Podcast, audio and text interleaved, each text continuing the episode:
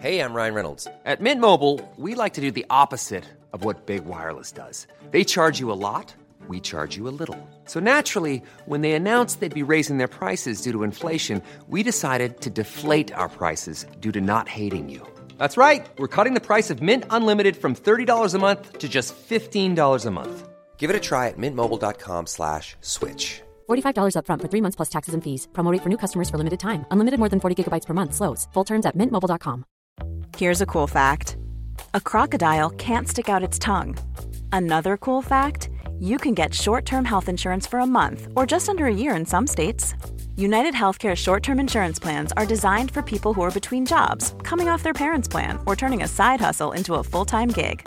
Underwritten by Golden Rule Insurance Company, they offer flexible, budget friendly coverage with access to a nationwide network of doctors and hospitals. Get more cool facts about United Healthcare short term plans at uh1.com. Hi, I'm Daniel, founder of Pretty Litter. Did you know cats tend to hide symptoms of sickness and pain? I learned this the hard way after losing my cat, Gingy. So I created Pretty Litter, a health monitoring litter that helps detect early signs of illness by changing colors, saving you money and potentially your cat's life. Pretty Litter is veterinarian developed, and it's the easiest way to keep tabs on your fur baby's health right at home. Go to prettylitter.com and use code ACAST for 20% off your first order and a free cat toy. Terms and conditions apply. See site for details.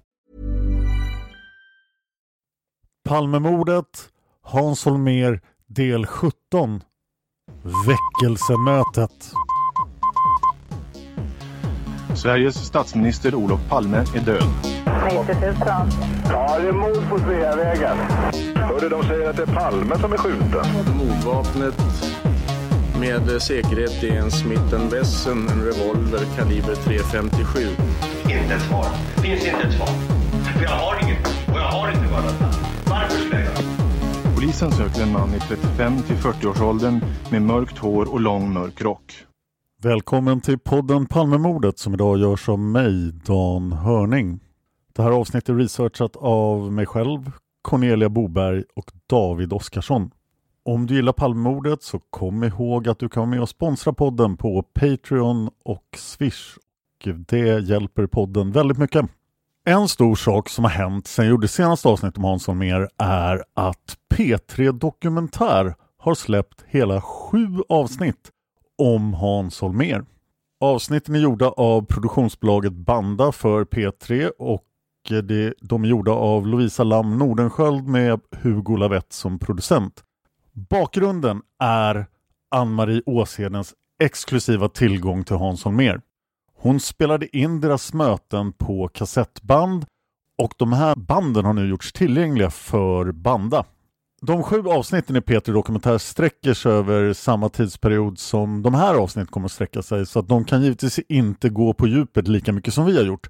Men tillgången till Åshedens band ger ett unikt perspektiv på Hans Holmér. Så P3 Dokumentär, Palmeutredningen inifrån sju delar, det är över fem timmar material. Rekommenderas varmt. Ann-Marie Åshedens bandinspelningar ska vara 90 timmar långa och vi på podden Palmordet gör givetvis allt vi kan för att möjligtvis få tillgång till dem. Det gjorde vi redan innan P3 Dokumentär fick det.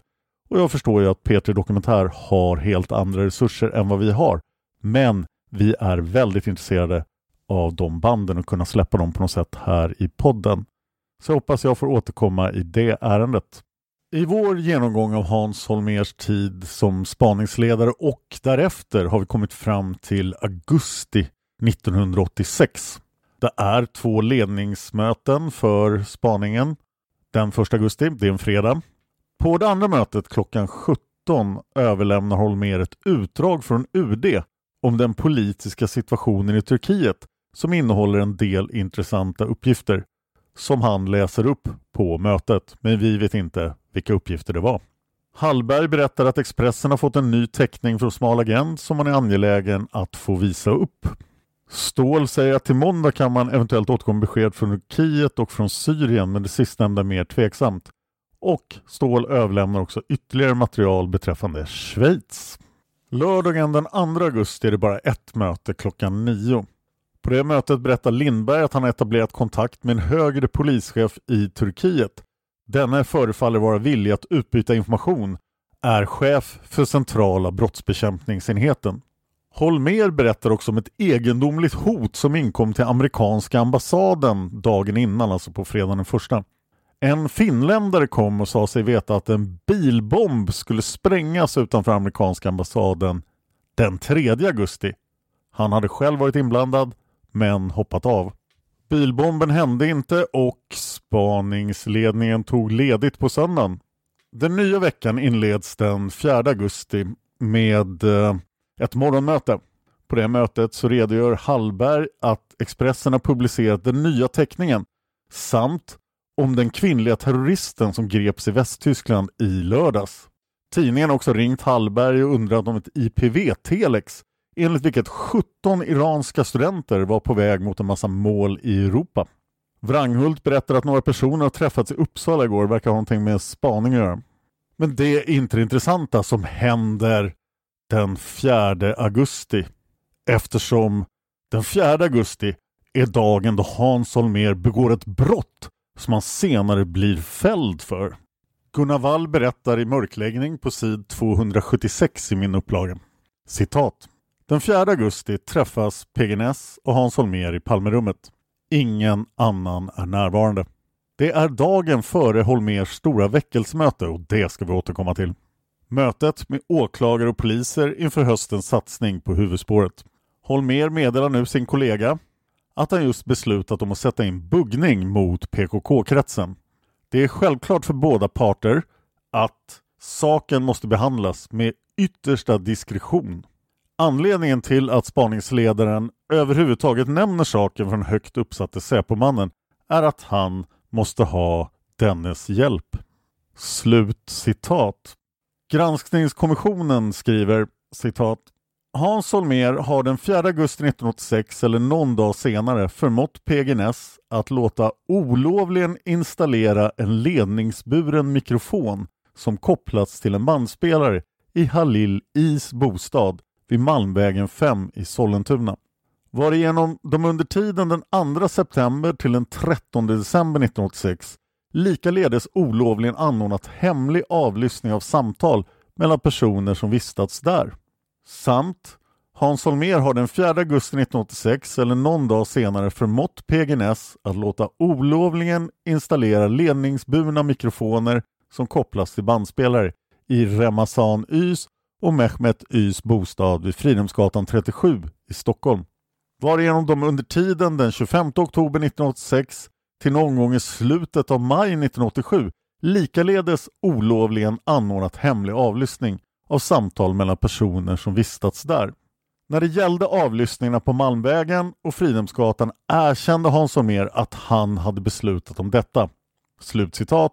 Vi kommer återkomma till rättegången mot Hans Holmér och domen senare. Gunnar Wall har åsikter om det här. På mörkläggningssid 58 förs ett resonemang om Hans Holmérs livvakter, men det har vi redan pratat om. Men Gunnar Wall fortsätter citat. Däremot understryker detta okonventionella och illa motiverade beslut med vilken självklarhet spaningsledaren använder sin ställning utan hänsyn till lagar och regler. Det här återkom till exempel när han beslutade om ett antal olagliga buggningar som han lät pågå bakom ryggen på åklagarna. Men vilken rätt han ansåg sig göra det är oklart. Han dokumenterade nämligen inte beslutet på papper.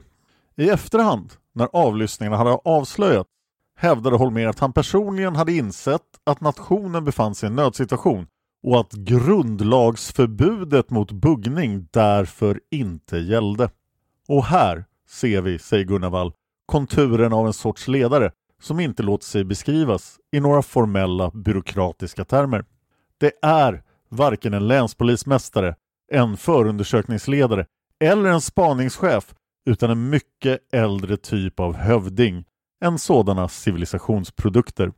Det vi snarast skymtar är en länsherre, en som inte står under någon skriven lag. Han har rätt därför att han har makt. Visserligen inte den högsta makten i riket, men han har fri lejd inom sina domäner. Ett av de främsta kännetecknen hos sådana härskare är att de omger sig med ett hov av pålitliga och personligt utvalda gunstlingar. Här passar livvakterna in. Ett ytterligare kriterium på denna typ av ledare är att de kan hantera sanningen som de vill.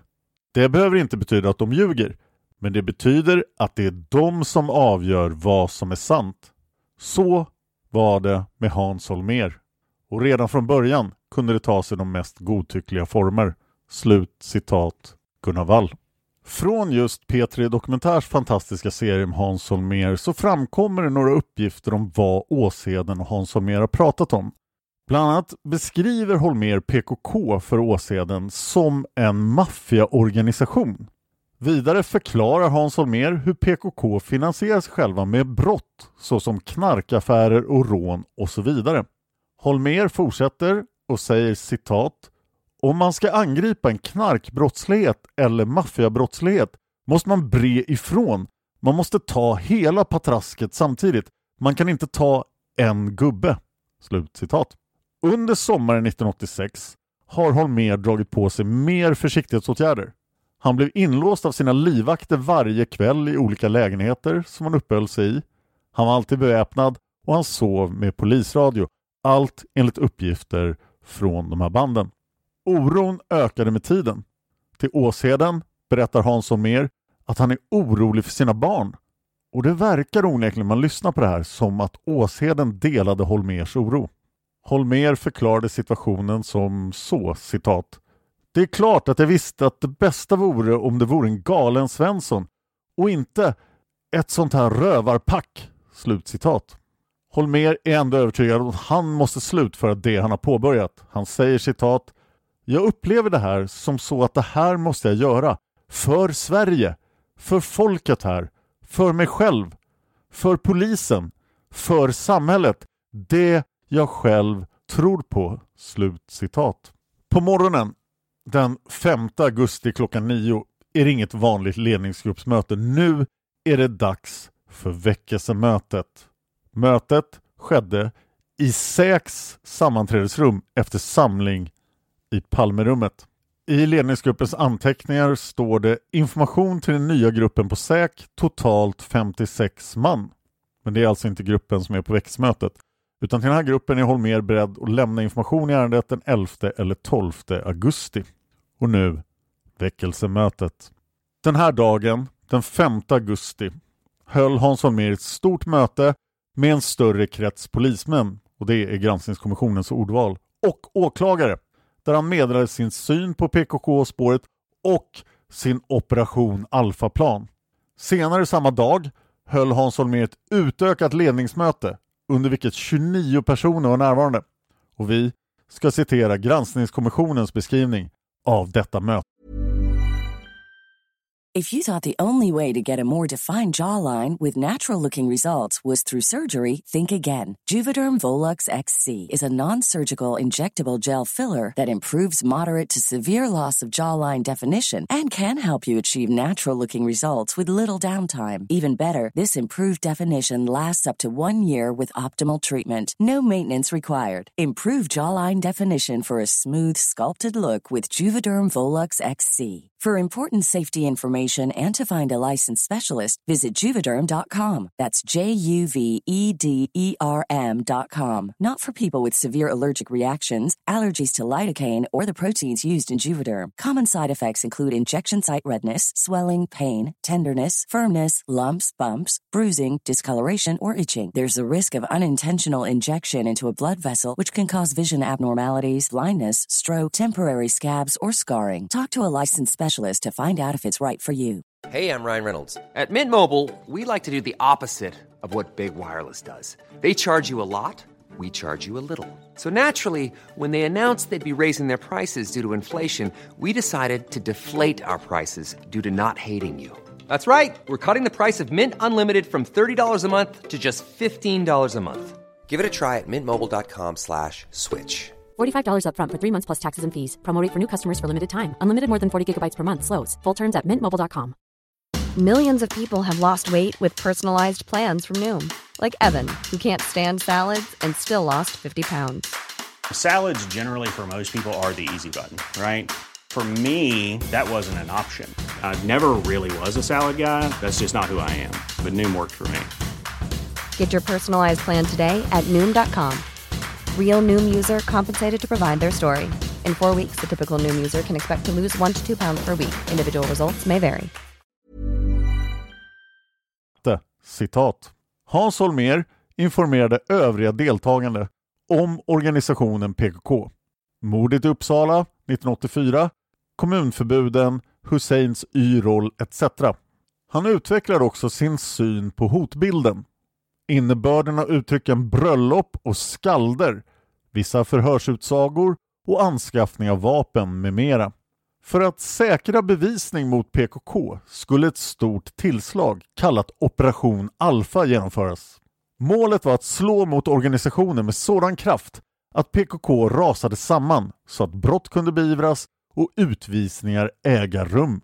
Genom en samordnad aktion skulle ett stort antal företrädare för PKK gripas och förhöras.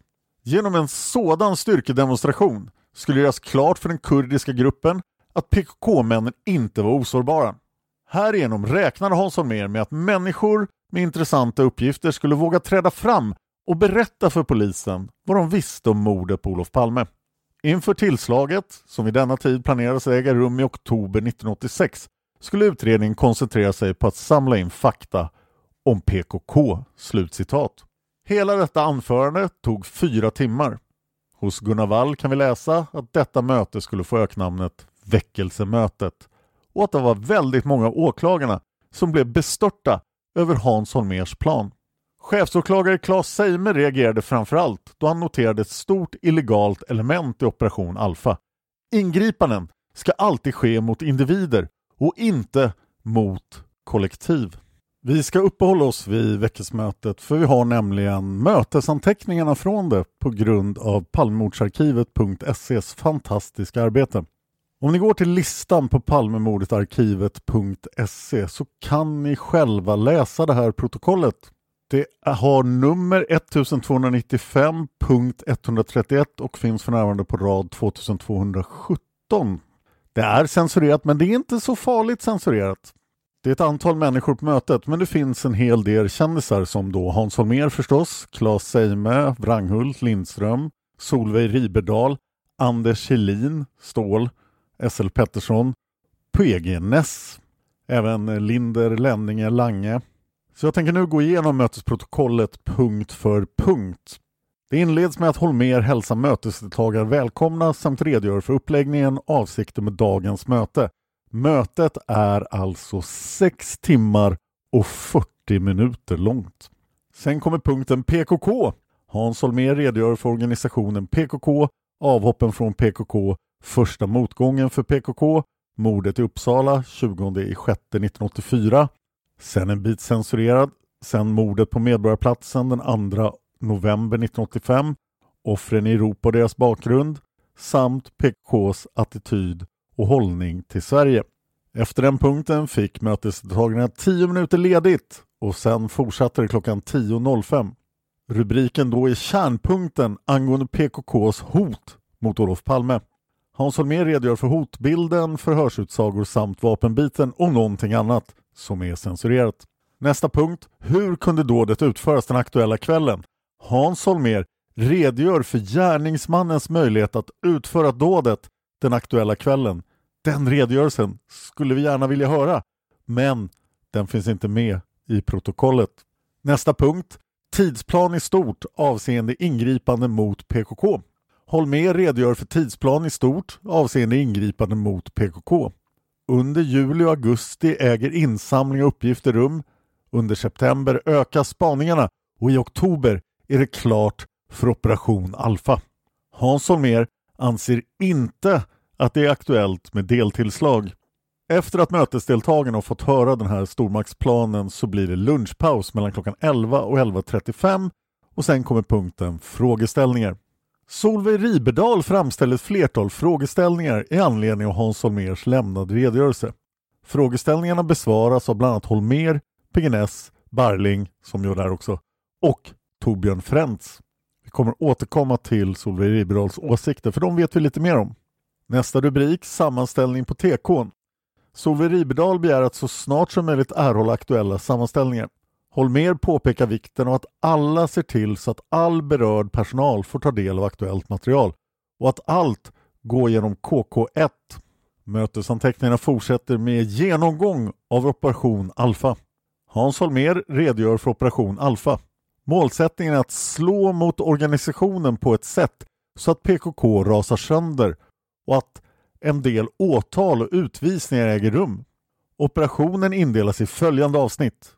Uppsala, Medborgarplatsen, Vapen Täby, Mordnatten, Organisatörerna och Avhopparna. Holmer påpekar att ansvariga för varje avsnitt måste utses. Holmer redogör för Uppsala, Medborgarplatsärendet och någonting som är censurerat. Censurerat är även rubriken på nästa punkt. Den slutar med alfa så att den har nog med operation alfa att göra. Hans Holmér efterlyser synpunkter på avsnittsindelningen. Lindström, Barling, Seime och SL Pettersson lämnar vissa synpunkter på indelningen. Holmér påpekar att det inte finns några raka linjer mellan de aktuella avsnitten. Lindström anser att det är bra med den grova skissningen. Beslutas att arbeta efter grunddragen. Nästa rubrik är Problem vid genomförandet av Operation Alfa. Hans Holmér redogör för de problem som kan uppkomma vid genomförandet av Operation Alfa. Avseendes tolkar, förhörsledare, tekniker, skydd av ambassader, livvakter, gisslan och presshögkvarter. Man kan ju anmärka på att han inte redogör för problemet att Palmemordets spaningsledare kanske kan få sparken om det här går helt fel. Nästa punkt är registrering av materialet. Hans Holmér påpekar att vi måste utnyttja datorn på bästa sätt. Hans Holmér anser att allt material ska sättas in i permar som ska numreras och pagineras var för sig. Claes Seime anser att materialet måste delas upp i olika avsnitt. Han påpekar även att det går att tillämpa löpande paginering rakt igenom samtliga permar. Förslag från Lindström att någon eller några får arbeta fram ett bra registreringsförslag. Beslutas att Jan Lemninger får i uppdrag att hålla arbetsgruppen som ska vara representerad av personal från de olika arbetsenheterna som ställer sig till förfogande för uppdraget. Den sista punkten i protokollet är övriga bitar i spanings och utredningsarbetet.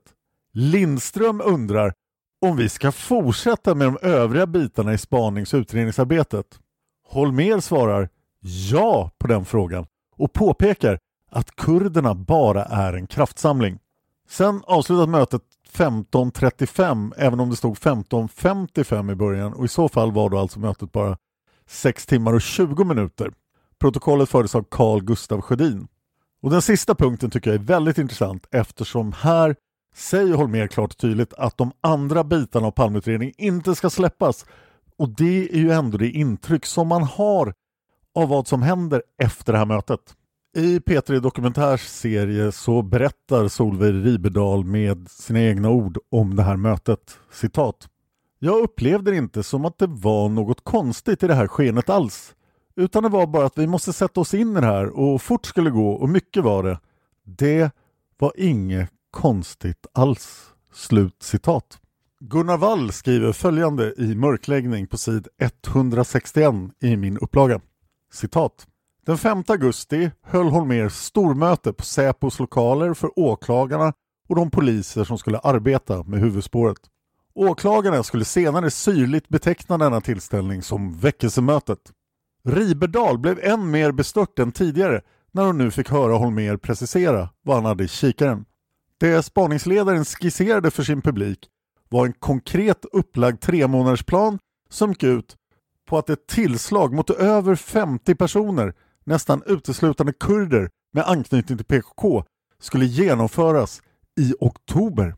Claes Seime har senare berättat att han tyckte att planen var orealistisk när det gällde tidsperspektivet, vilket den också visade sig vara. Men mer väsentligt, han reagerade också för att det gick emot svensk rättsordning. Lite senare. I samband med mötet diskuterade Ribedal åklagarnas invändningar med poliser från våldsroten och fick intrycket att de förstod och höll med henne. Dagen därpå träffade hon Hans Holmér. Så citat i Gunnar Walls bok Från Solveig Riberdahl.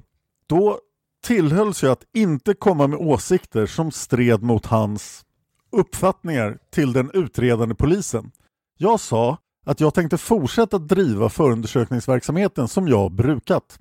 Sedan rann det ut i sanden. Det blev ingen diskussion om det. Jag vet inte om han uppfattade mitt svar. Slut citat. Claes Seime gör också en annan reflektion som finns med i mörkläggning på sid 167. Gunnar Wall säger citat Ett tydligt tecken på var regeringen stod var att dess två observatörer, Claes Bergenstrand och Kurt Malmström, höll regelbundna kanaler öppna till polisen samtidigt som de höll sig undan för de åklagare som skulle leda mordutredningen. När Claes Seime såg att en av observatörerna fanns på plats under stormötet på Säpo den 5 augusti, där Holmer lanserade sin fälttågsplan, fick han en smärre chock. Citerar nu Claes Seime till Gunnar Wall. Vad hade regeringens man på ett strategiskt polismöte att göra? Gunnar Wall fortsätter. Solveig Riberdal var också på stormötet och det var enda gången hon träffade någon av regeringens observatörer i tjänsten. Och Gunnar Wall citerar Riberdal. Sedan har jag sett dem i huset och liksom hejat på dem men aldrig haft något samtal med dem. Slutcitat. Men det är ju klart att en sån här stor och kontroversiell operation måste ha regeringens godkännande och Hans Holmér planerar att få det. På spaningsledningens möte på kvällen den 6 augusti så omtalar Waldenström att Televerket inte klarar av att montera in 70 nya linjer. De klarar endast 10 nya linjer. Lite senare upplyser Waldenström att spanarna har en lista upptagande 90 linjer. Vi kan även läsa att Barling ska åka till Tyskland och Waldenström undrar om materialet som Barling ska ta del av inför sin resa till Tyskland. Lindström upplyser att Krusell har fått allt material.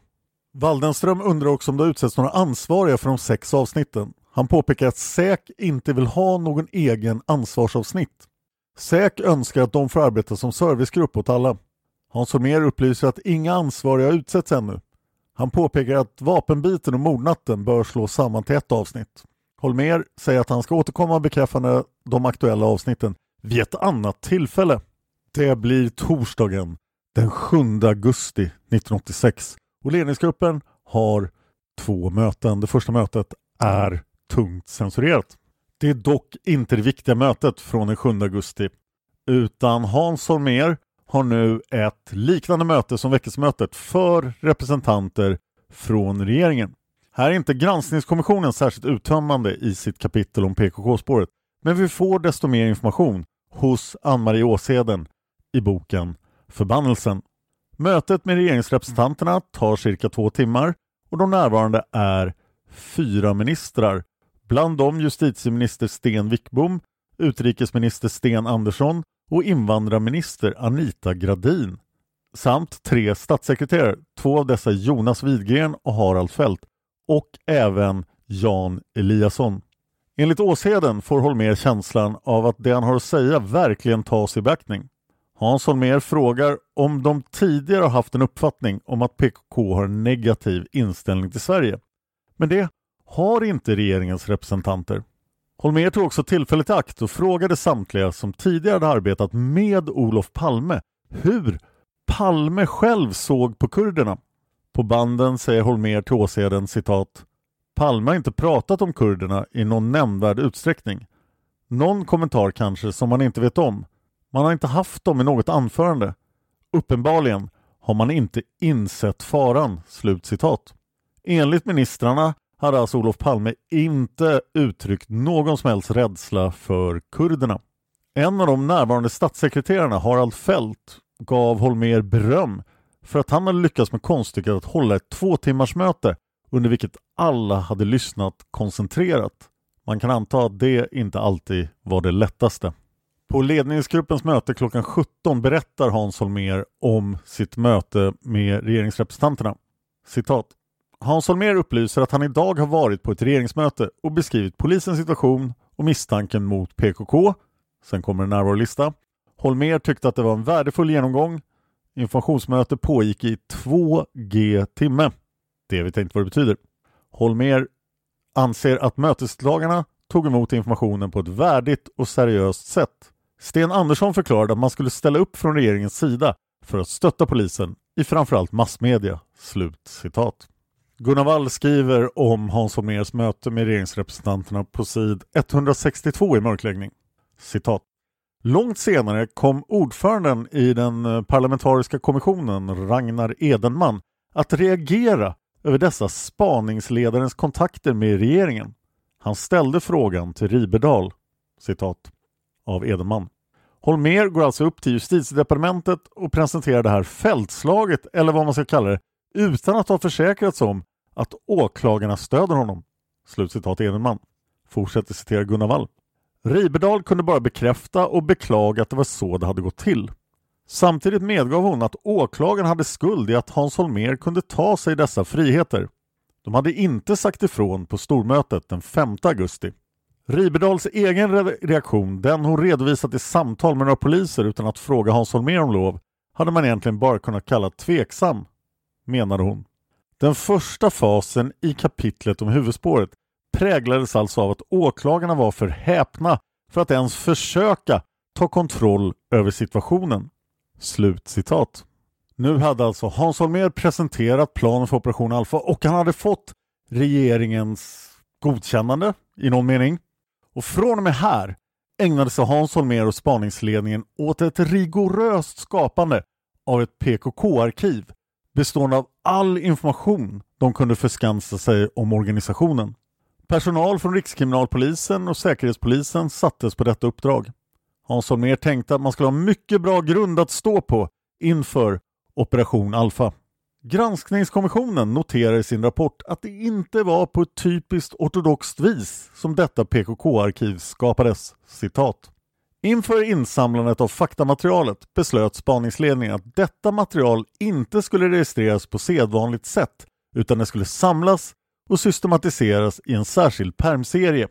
Permserien kom att indelas i 17 avsnitt där varje avsnitt avsåg visst material såsom mord Uppsala, mordet på Medborgarplatsen i Stockholm etc.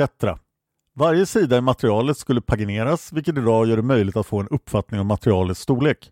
Det omfattar cirka 12 000 sidor.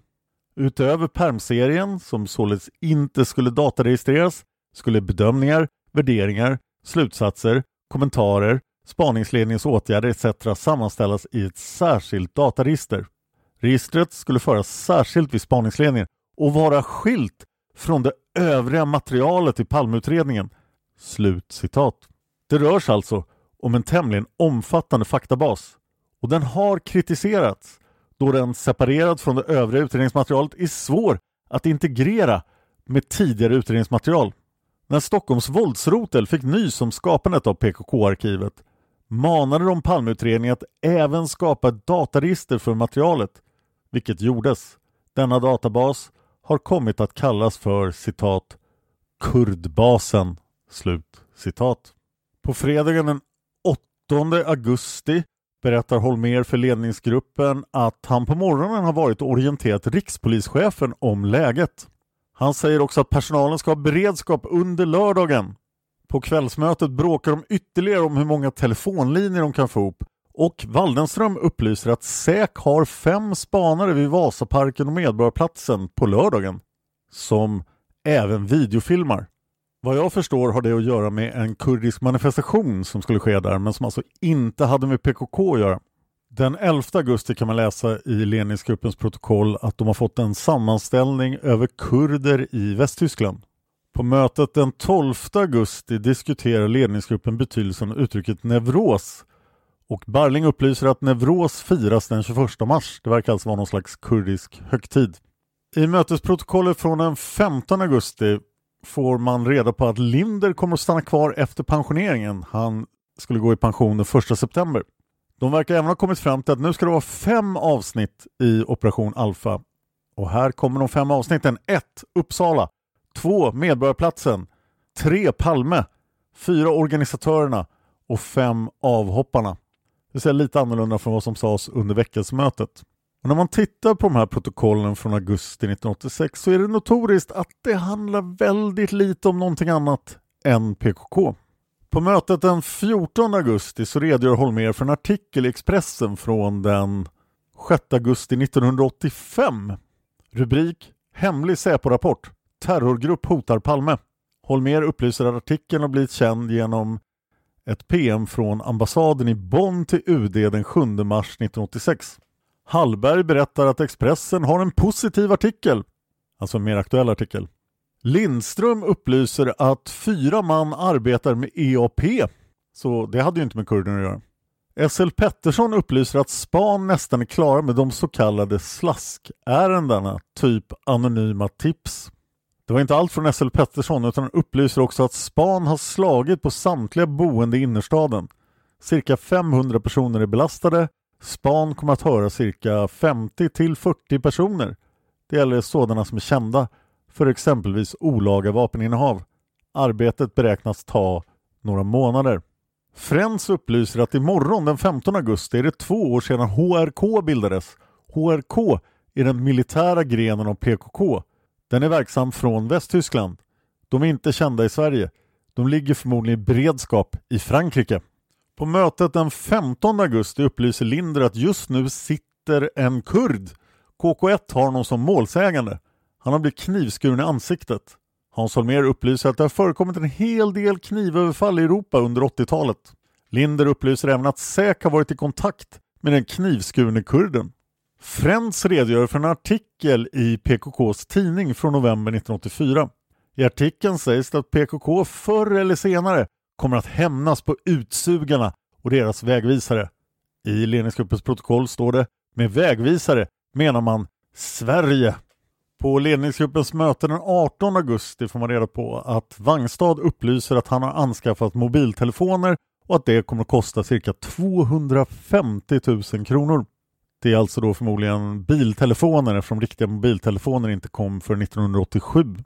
Vi får också veta att Hans Holmér skulle vara med i TV Aktuellt kvällen den 18 augusti. På morgonmötet den 19 augusti så omtalar Hallberg att tidningarna skriver om kommissionen. Holmér påpekar att kommissionens ordförande har lämnat tre olika versioner om vad han tycker om polisen. På kvällsmötet den 19 augusti redogör Holmér för ett särtryck angående mordet på Olof Palme från en tysk utgåva av tidskriften Kurdistan Report från juni 86. Den ges ut av PKK.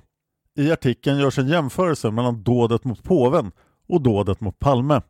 Man säger att PKK har beskyllts för mordet på Palme och att det är en komplott av Säkerhetspolisen. En bit är censurerad, sen står det “Allt sprack dock på grund av Lisbeth Palmes vittnesmål”. Hon beskrev mördaren som en svensk typ. Man säger vidare att svenska säkerhetspolisen arbetar tillsammans med CIA och MIT. I artikeln kallar man de mördare som sitter i svenska fängelser för patrioter. Man frågar sig också om PKK skulle göra en sådan dumhet. Man pekar på att PKK i 15 år haft en blodig och smärtfylld kamp mot överheten och att man aldrig kommer att ge upp den kampen. PKK använder sig av det beväpnade våldet mot de krafter som försöker med våld bekämpa PKK. Det pratas mycket om Olof Palmes Sverige. PKK har inte haft någon vänskaplig hållning från svensk sida. Sverige har försökt att likvidera PKK. PKK har lanserats som en terroristisk kraft från svensk sida. I ett avsnitt hänger man ut Anita Gradin, det var alltså invandringsministern, hon har som ansvarig för asylsökanden provocerat terrorismen. Man säger att det är tydligt att hon kände till mordet på Olof Palme och att hon spelar en roll i samband med det. PKKs tidning pekar på ett blixtbesök som gjordes i Turkiet före mordet. I tidskriften pekar man på motivet till att Säpo har gjort det här, alltså Palmemordet. Man redovisar en del av de motiv som polisen tycker finns för PKK mot Sverige och Palme. Dessa motiv pekar man på Holmér tycker att tidskriftens resonemang är motsägelsefullt i mycket. Det finns också ett avslutande avsnitt som Holmér tycker är svårtolkat. Holmér tolkar avsnittet som att man vänder sig mot de vänstergrupper som finns inom kurdistanska frihetsrörelsen. Vänstern måste tänka och akta sig för att inte bli ett verktyg för komplotten mot Kurdistans nationella befrielseröre. Ett stycke i avsnittet lyder citat Vad händer om ni inte accepterar det här PKKs hand, samma hand som Kurdistans nationella befrielserörelse. Och det undertryckta folket i Kurdistan kommer alltid att vara i strupen på er. Vi erinrar er ännu en gång om att ni aldrig kommer att kunna vända er bort från historiens dom så som ni har kunnat uppleva den öppet genom händelsen mot Palme. Ty de mest skoningslösa domare är historien och folket. Slut citat PKKs tidning. Imagine the softest sheets you've ever felt. Now imagine them getting even softer over time. That's what you'll feel with Bowl and Branch's organic cotton sheets. In a recent customer survey, 96% replied that Bowl and Branch sheets get softer with every wash. Start getting your best night's sleep in these sheets that get softer and softer for years to come. Try their sheets with a 30-night guarantee. Plus, get 15% off your first order at bowlandbranch.com. Code BUTTERY. Exclusions apply. See site for details.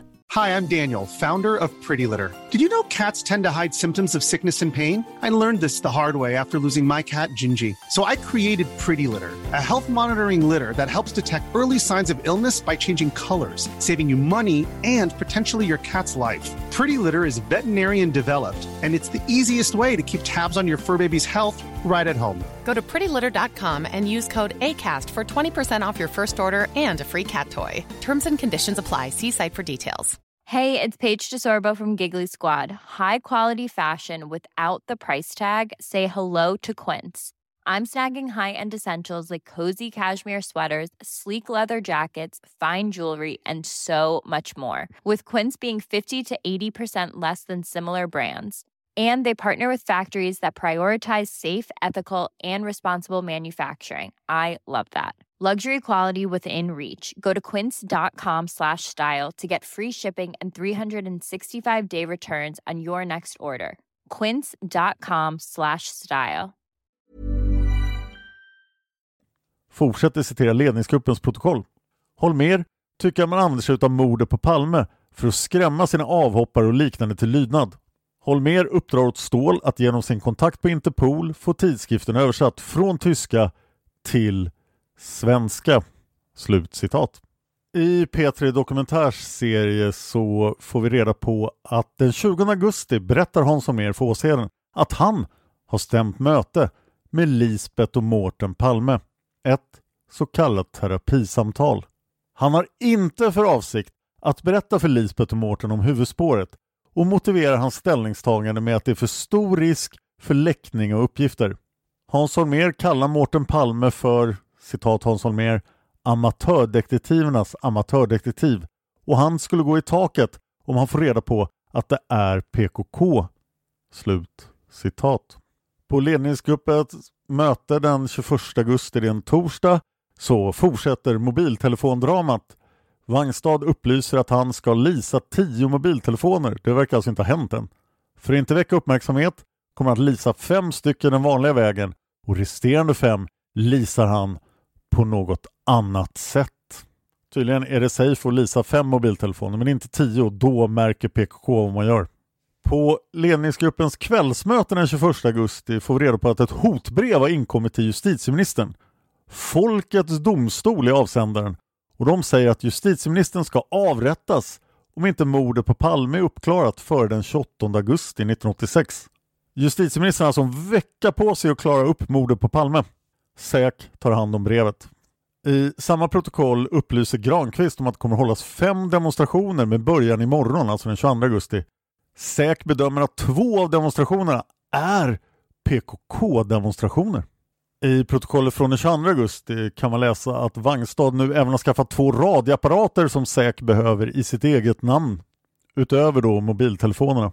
På ledningsgruppens möte den 25 augusti får man reda på att demonstrationen i lördags lockade 375 personer.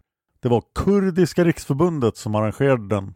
I mötesprotokollet från den 26 augusti läser jag att kurder ockuperar Socialdemokraternas lokaler på Kungsgatan 5. Hans Holmér upplyser att nio kurder ockuperade Socialdemokraternas lokaler på Kungsgatan 5 igår på eftermiddagen. Ej ingripande från polisen. Syftet med ockupationen är okänt. Den hände alltså den 25 augusti. På morgonmötet den 27 augusti finns det en punkt som heter personalresurser. Ståhl upplyser att RK har fem förhörsledare plus fem vittnen. Vid tillslag tillkommer ytterligare 20 man. Totalt 30 man. Granqvist upplyser att SÄK har 32 spanare plus 29 plus 15 tekniker. Totalt 76 man. Bengtsson upplyser att span har 30 spanare plus 5 utredningsmän. Totalt 35 man. Lange upplyser att KKT har 67 man inklusive folk på skolan, länet och brand. Linder upplyser att KK1 har 28 man plus ytterligare 16 vid tillslag. Totalt 44 man. Wranghult upplyser att ledningen består av 10 man. Hans Holmér upplyser att det innebär att det finns 145 man i den ordinarie verksamhet. Och vid tillslag så tillkommer ytterligare 117 man, totalt 262 man. I samma protokoll diskuteras också forceringsverktyg. Lange undrar vem som ska ta fram forceringsverktyg och var ska verktygen förvaras? Och det skulle inte sagt för Holmer uppdrar åt Lange att sköta den biten. Lange undrar också om det ska anskaffas sprängmedel för forceringsändamål. Holmer upplyser att han inte kan bedöma behovet av sprängmedel. Holmer påpekar att Lange får hålla kontroll över situationen. Lange föreslår att det fotograferas med färgnegativ på aktuella platser vid tillslaget och Holmer godkänner det. Lange upplyser att han har varit och tittat på mikroskop idag. Det kostar cirka 10 000 kronor. Lite senare i samma protokoll, nej det är kvällsprotokollet från den 27 augusti, upplyser Wangstad att han nästan är klar med inventeringen av arrestlokaler. Handen har 14 platser, Lidingö har 5 platser och Sollentuna 11 platser. Överläggning kommer även att ske med föreståndaren på häktet för att försöka öppna en avdelning på häktet Kronoberg. Diskussionen med föreståndaren kommer att ske med hänvisning till att det är fråga om en inventering av arrestplatserna i hela länet. Under vecka 35, alltså den 25 31 augusti, lämnar Hans Holmér och spaningsledningen ut det samlade materialet i huvudspåret till åklagarna. I ledningsgruppens protokoll från den 28 17 augusti klockan 10 så uppdrar Holmér åt Hallberg att försöka skaffa en bok som är skriven av en engelsk professor med okänt namn. Boken handlar om kurder och deras roll i storpolitiken. Boken är från 1984. Holmer upplyser också att han och Claes Seime besöker justitieministern idag klockan 15 för genomgång av läget. På kvällens möte redogör Holmer för sitt och överåklagare Seimes besök hos justitieministern.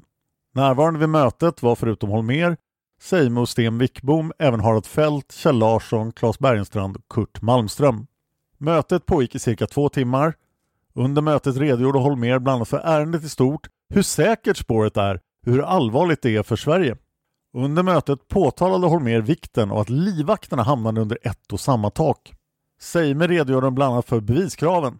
Holmer omtalar även att utredningen befinner sig i ett utvärderingsläge och att tidsplanen kommer att förskjutas. Vangstad brottas fortfarande med mobiltelefonerna och här på kvällsmötet den 28 augusti berättar han att han har lyckats pruta 65 000 kronor på mobiltelefonerna. Han upplyser också om att det finns ett önskemål från Lange om inköp av 15 stycken kameror som kommer att kosta 20 000 kronor och det godkänner Holmer utan problem. Lite senare i samma protokoll omtalar Holmer att det förelåg misstankar om att PKK låg bakom ett rån mot ett kasino i Holland i juni 1984 och Lindström får uppdraget att undersöka det ärendet. Nu är de ganska långt från Sveavägen. Den 29 augusti, förmodligen helt utan Hans Holmers vetskap, läggs Christer Pettersson-uppslaget ad acta. Uppslaget anges som färdigbearbetat. Så Christer Pettersson kan alltså andas ut här och det enda han riskerar är att Hans Holmér av någon anledning skulle avsättas som spaningsledare och det skulle komma en ny spaningsledare som skulle återuppta det här spåret. Så vi lämnar Hans Holmér där i slutet av augusti 1986. Tack till alla er som har sponsrat den här podden. Många av er är intresserade av polisspåret och kom ihåg att polisspåret nu ligger på 470 dollars nivån på Patreon och inte 500 dollar som tidigare. Vi är ganska nära det. Vi har över 10 000 lyssnare och vi behöver runt 50 till som sponsrar med 2 dollar per avsnitt för att vi ska kunna fortsätta Polisspåret. Det finns ett antal avsnitt i Polisspåret kvar och jag vill jättegärna göra dem. Men det kräver en avsnitt och det kommer att ta tid från mina andra poddar så det behövs lite mer pengar på Patreon. Om ni gillar svenska olösta fall så har vi gjort eh, en fokusering på det i podden Olösta mord där vi ju tidigare gjorde 37 avsnitt om Sven Sjögrens försvinnande på Gotland. Vi har nyss gjort eh, Kyss Karlsson, Hammarbymordet från 1913. Vi har även tagit oss an taximordet, det första mordet på en kvinnlig taxichaufför i Sverige. Men snart drar vi igång en stor serie om Viola Widegrens försvinnande från slutet av 40-talet. Det är ett av Sveriges mest kända olösta fall och vi har gått på djupet i det och fått tillgång till material som jag inte ens visste existerade när vi började arbetet med det. Den serien börjar Olösta mord under april 2022. Om ni är aktiva på Facebook, vilket jag inte är, så rekommenderar vi Facebookgruppen FUP och övriga handlingar samt Studio Palmemordet. Vi vill jättegärna ha iTunes-recensioner. Om du lyssnar på den här podden på ett Apple-device, lämna gärna en iTunes-recension. Alla de kommer att läsas upp här i podden förr eller senare. Tack till alla som sponsrar podden. Tack till Lukas för musiken. Tack till expertgruppen, vår jurist och våra researchassistenter. Speciellt tack till Cornelia Boberg och David Oskarsson i det här avsnittet. Tack till Tobias för att vi får göra andra avsnitt än Hans Holmér när jag är så djupt nere i Hans Holmér. Det kändes verkligen som ett otroligt sammanfattande att P3 Dokumentär kunde göra sju avsnitt om Hans Holmér mitt när jag sitter med det här. Till sist, tack till dig för att du lyssnar på Palmemordet. Man hittar Palmes mördare om man följer PKK-spåret till botten. Därför att ända sedan Julius Caesars tid har det aldrig hört talas om ett mord på en framstående politiker som inte haft politiska skäl. Polisens och åklagarens teori var att han ensam hade skjutit Olof Palme. Och det ledde också till rättegång. Men han frikändes i hovrätten. Nu ska vi ut på rövarstråt. Ja, vi ska ut och röva.